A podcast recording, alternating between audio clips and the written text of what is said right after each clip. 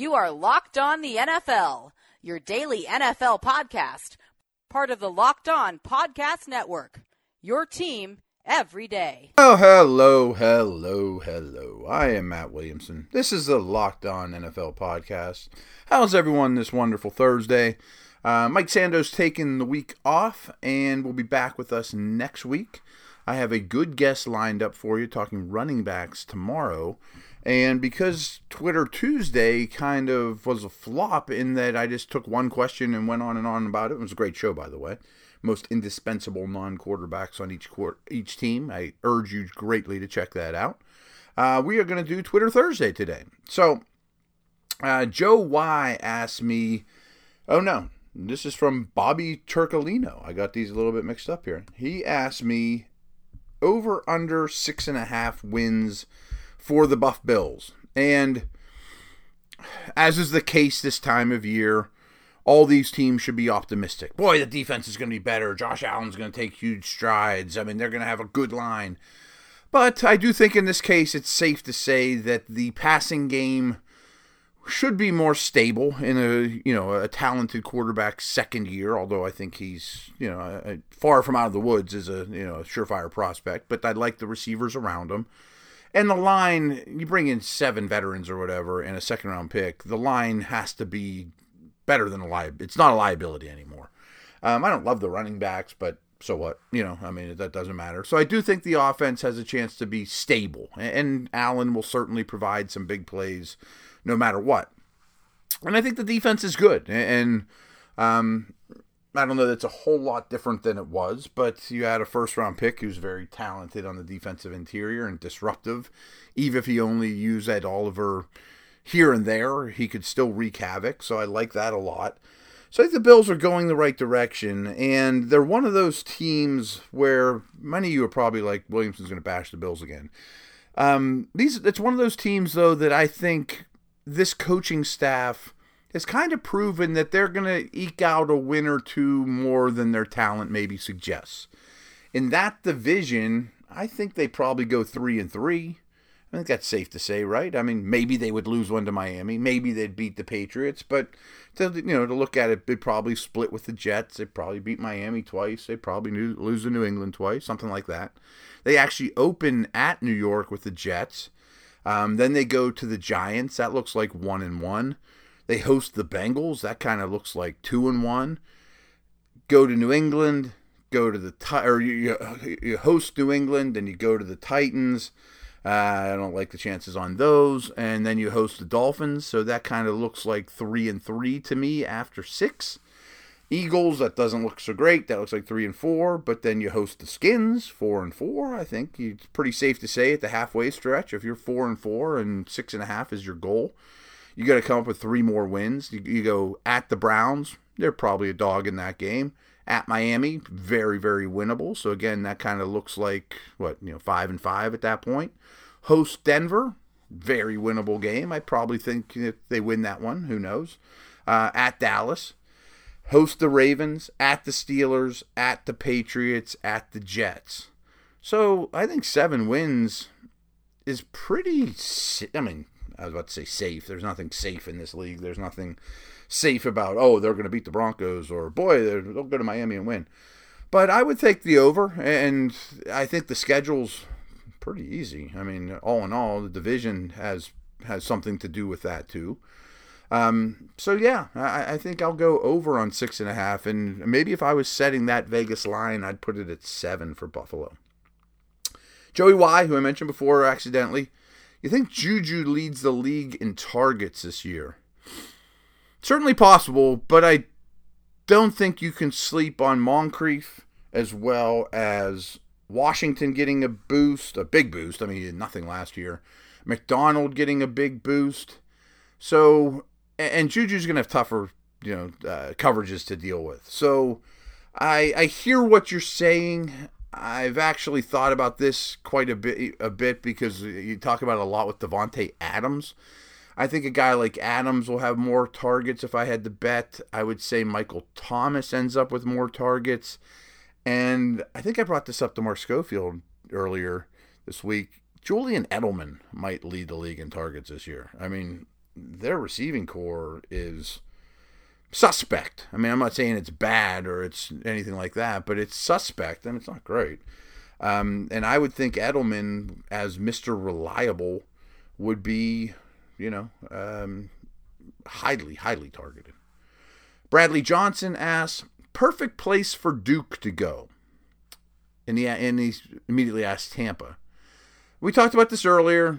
I don't think his spot where he's at now so bad. I mean, I know that he wants to be the man, but competition for running back spots aren't easy.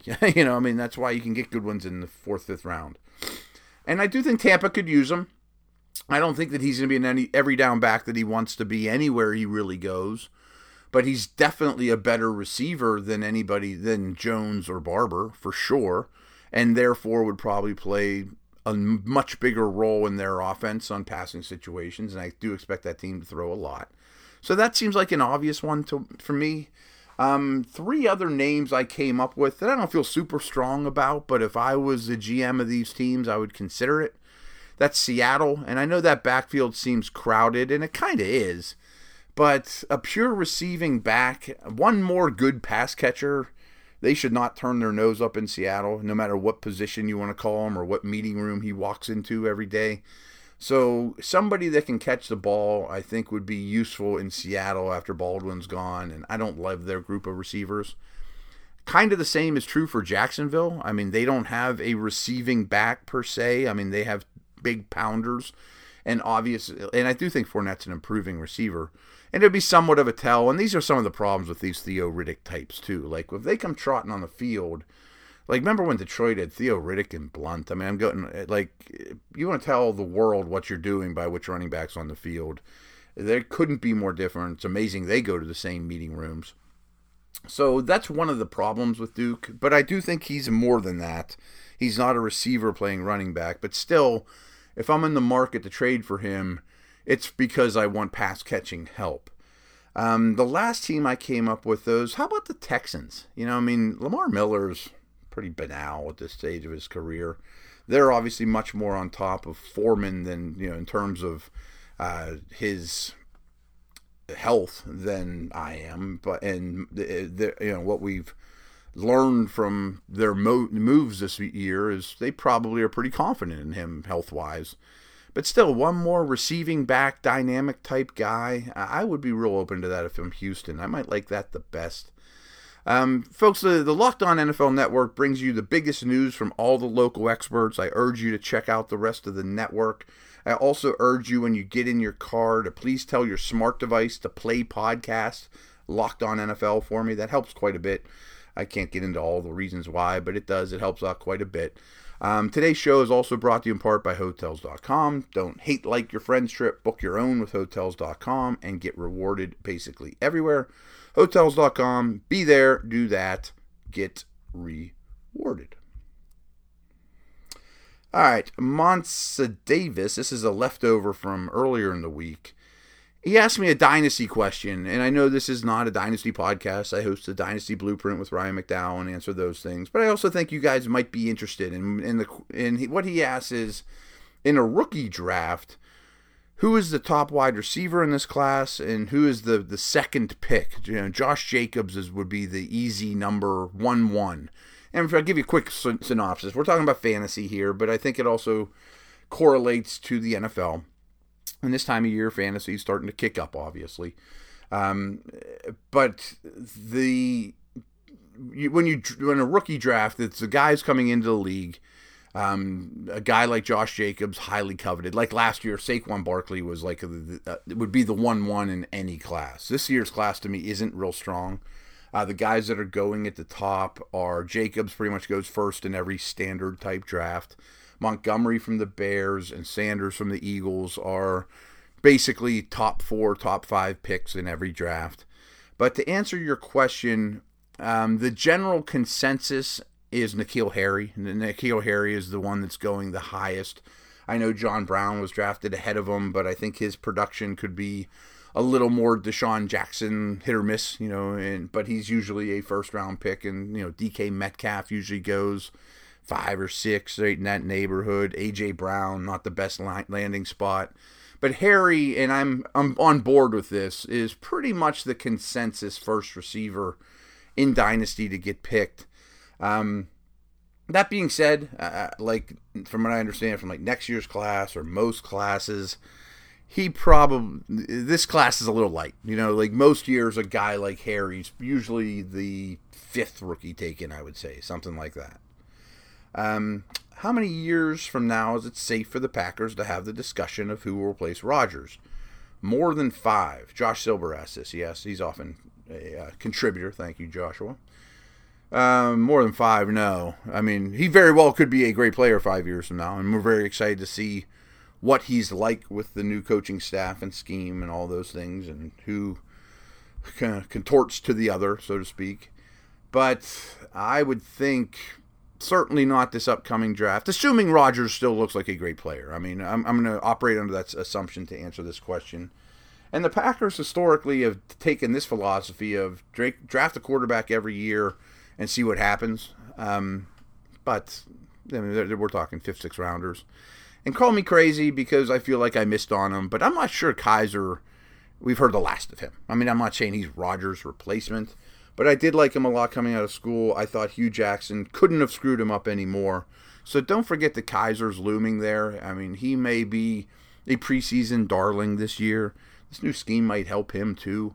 Um, so you might have the answer in house. I mean, no one's going to replace Rodgers. You're not going to go from Favre to Rodgers to the next Hall of Famer, likely.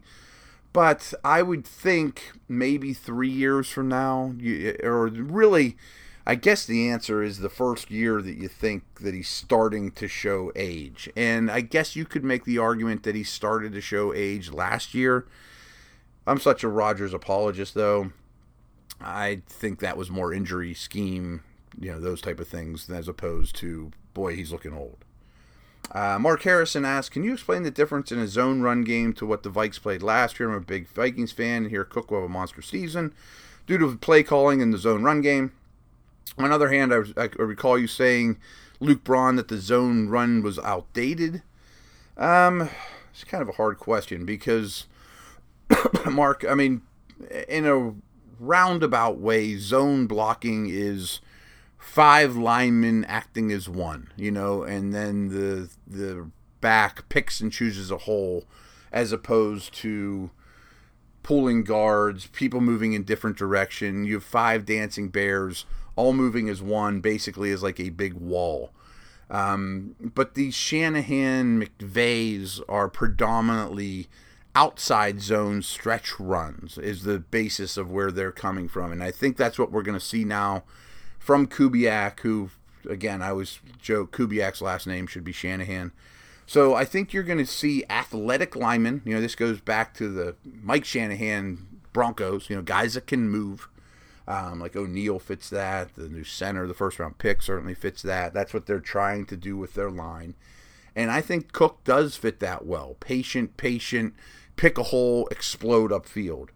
Um, I expect him to have a real big year. I mentioned yesterday, uh, or two days ago, whenever that was, when I was talking about my, my Scott Fish Bowl team um, that he was my second pick for that. You know, so I took him like the twentieth pick overall, something like that, and I was very happy to get Cook there. I think Cook could have a monster year, could lead the league in rushing. Um, durability is obviously a concern, but I do think, and I meant to say this before too, that basically every team runs zones, every team runs man blocking schemes, power. There's some have much more diverse running games than others. You know, the Patriots are very diverse, for example. Um, but simplistic isn't necessarily bad if you do it well, and the Shanahans have proven that. But another thing that's important here with Kubiak, and I'm expecting from Kubiak, and you get from this whole tree is the the run and the pass, and especially play action, all kind of look the same and play off one another and are married to one another really well. And I'm not sure we saw nearly enough of that really with Minnesota before. Uh, Heim Leibowitz asks, How much do you cuss when talking not on the air? Smiley face. Uh, a lot. An awful lot inside my head.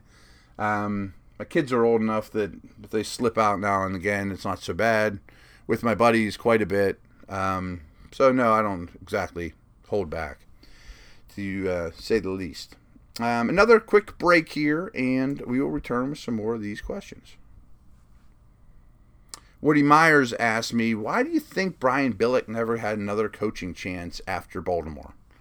It's a hard one for me to answer, but I did want to address it because, I mean, he, he had an unbelievable stable when he was the offensive coordinator with the Vikings. But he still, you know, you talk to people in the know there, and I had some connections to him with the Vikes as well as his Baltimore days. And they all rave about him. I mean, they all thought he was a very good coach maximized Cris Carter and Robert Smith and Moss and all those guys, but they were nice checkers to play with, that's for sure. Becomes the head coach in Baltimore. And to his credit, as an offensive mind, didn't air it out all over the place. I mean, it was Ray Lewis, Ed Reed's teams, you know, and they did were very successful. And you know, Billick showed that he could do, you know, more ways to skin a cat to win this league. Um, what I don't know is after he was let go, how much did he keep up with things? You know, like I know he was in the media, but that doesn't mean he's on top of the league. You know, would he have to relearn all the players if he hasn't been in touch? I don't know if he turned down jobs, you know, because they weren't great jobs, and was picking and choosing and waiting for the right one. Um, did he was he super anxious to get back or not? But to be honest, and one of the reasons I picked this question, I always kind of wondered that too. like there was a you know even five years ago, four years ago, you never heard his name of you know even once in a while you'll you'll hear you know Mike Shanahan's name. Like I thought, boy, he'd be a great pick for Green Bay. You know these are that same era of coaches. You never heard Billick's name all that much, and maybe he's not a nice guy. I don't know. I mean, maybe he doesn't interview well. Maybe no one likes him at all. Maybe he's you know something wrong with him. You know, I mean, uh, there's more to it. I don't know the man. From what I understand, he's very good at his job and very respectful. Uh, a lot of respect for him around the league of people that worked with him and liked him and thought he was a high quality dude and seemed that way on the air. So that one always kind of sat funny with me too, is we didn't hear more about that or why. Joshua Silver writes today, I am the only one who am I the only one who thinks Frank Gore is not Hall of Fame worthy? He compiled a bunch of good seasons and is viewed as a top five back in the league. Is and but is he even viewed as a top five back in the league? More than even once or twice. I'm kind of with you, and he's such an easy guy to root for. You know, I mean, quick story is we had some connections at the U. I mean, especially when I was with the Browns, Butch Davis, all those dudes had a lot of U connections when they were the U. And they all would tell you, and everyone would tell you that, including McGahee and Portis and name after name after name, Gore was the most talented of all those amazing running backs. Wow. And that was, and then he shredded his knees bad. I mean, you remember, why wasn't Gore a first round pick? Well, he had medical issues.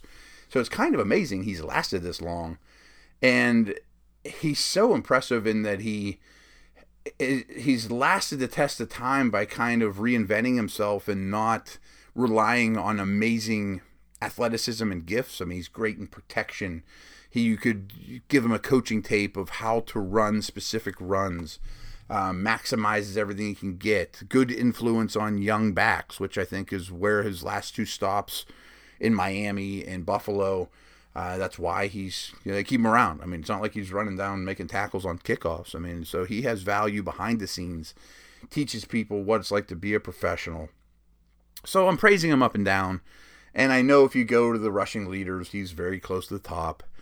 But I also think that he doesn't pass the eyeball test. Test. I'm with you, Joshua. I, I just think this is kind of a dumb way to say this, but let's put Frank Gore's highlight tape on. You know, his 20, his 50 greatest runs. Is there how many of them will my 12 year old son be like, whoa, that was awesome, dad? You know, and again, there's more to the game than that. But was he special at any point? I mean, he was great, and he he isn't great, but he had a great career.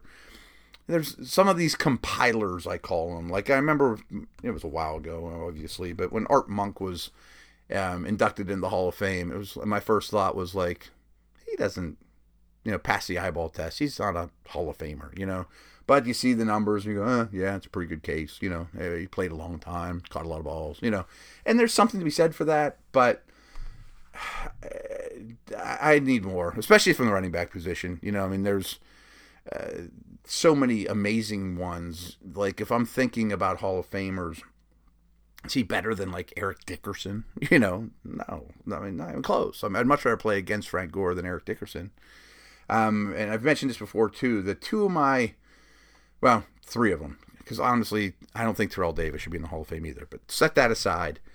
Of recent memory, Hall of Famers at the running back position that I think belong, but I thought were the lowest rung, were Bettis and Curtis Martin. And I think if you if you get any bar and ask a bunch of dudes watching football on Sunday, who's the worst back at, at their best or their career between Curtis Martin, Bettis, and Gore, I think we'd all take Gore, right? So I think he's the Hall of awesome career, very good, but he would not be a Hall of Famer for me, but I think he will get in. Um, what else we got here? Oh, this one. There's a couple people asking about this. I sure probably started the show with it because it's kind of the news of the day. Um, but the Charger situation, and maybe that could be a landing spot for Duke Johnson too. If you haven't heard, you probably have by now. Gordon is basically giving them an ultimatum. At least that's what he says here on what July 11th. We'll see if it really comes to fruition when they start finding him and all those things. Hey, I'm going to sit out unless you give me a contract. Okay. I mean, he might. He might be 100% serious. You know, maybe he's going to do a Lev Bell. I mean, maybe that's a new trend. If someone's going to do this every couple years or so.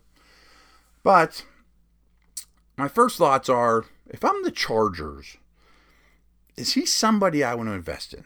You know, like I didn't think the Steelers should invest in Bell, and I think Bell was much better than Gordon, although Gordon's almost like the Gore conversation. When you look around the league at the running backs, he's probably my eighth best running back, you know, just right now.